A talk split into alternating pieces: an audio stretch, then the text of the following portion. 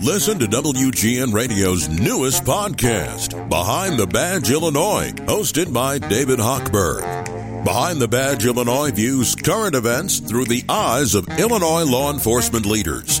Tune in. Visit WGNRadio.com slash Behind the Badge.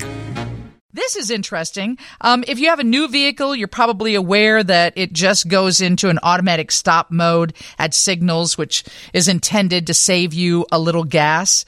But uh, Tim Menard, and it is Menard and not Menard, right, Tim? No, it is Menard, like hardware store. Oh, are you a part of that family? Uh, technically, yeah, on my dad's side, but um, they're kind of separate. Yeah, they're not. They're not financing your ventures. no, so you're the founder of LYT. Tell everybody what that is. Yeah, so LYT is a company on a mission to improve mobility for all of us. So we're not completely vehicle centric. We're trying to help the entire community be able to get to where they need to go. And uh, that's totally possible, and we're trying to help everybody achieve that. And basically, um, in layman's terms, you're going to help people achieve wasting gas at red lights and the frustration of hitting every red light when you're trying to get through a city or an area or like on Randall Road out in the suburbs. And how does that tech work? Yeah, that is exactly what we're trying to do is try to minimize that going from red light to red light situation or being caught up too long.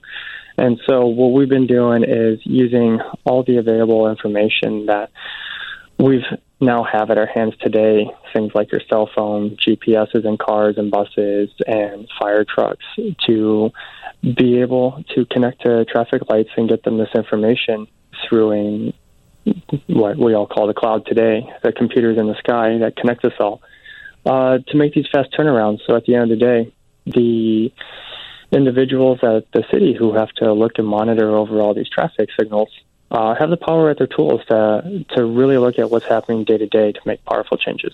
Okay, so if you were on Randall Road, let's say that runs from 88, it runs from Aurora all the way up through Elgin, across 90, into Algonquin, and it's always just a mess. Are you talking about syncing those lights so that traffic could move more free, more freely? Exactly. And so that all those communities that own a part of Randall Road can communicate how they're doing it better. Okay, and so this involves artificial intelligence, and of course that makes people nervous. So um, that's a part of the conversation. What's your response to people who say, "Well, I don't, I don't want to be monitored"? That's true. None of us want to get down uh, into the weeds, and actually, at the end of the day for traffic, we're all we're all part of it. So we don't actually need to get into the who are you and what kind of car and what exactly that is. It's really about the aggregate whole. So when you're taking a look at all of us as users on there and with artificial intelligence, we're really looking at how much is that road being used, how's that light working with the next one, how are people really moving in traffic, and using this AI to be able to then adjust so that now that green light is going to hold longer so you're not going from red to red to red. And so the technology, your technology, LYT, is being used in California, Oregon, and Washington cities. Um, how's that going? How's it working? Do do the people who benefit from it, the drivers, have good things to say? And how does the city feel about it? So the cities are using it right now for their transit vehicles or their emergency response vehicles. So right now, transit and fire are uh, demonstrating that this future is possible, and they're seeing significant benefits to it. And are you going to be a billionaire like Bill Gates one day based on this technology?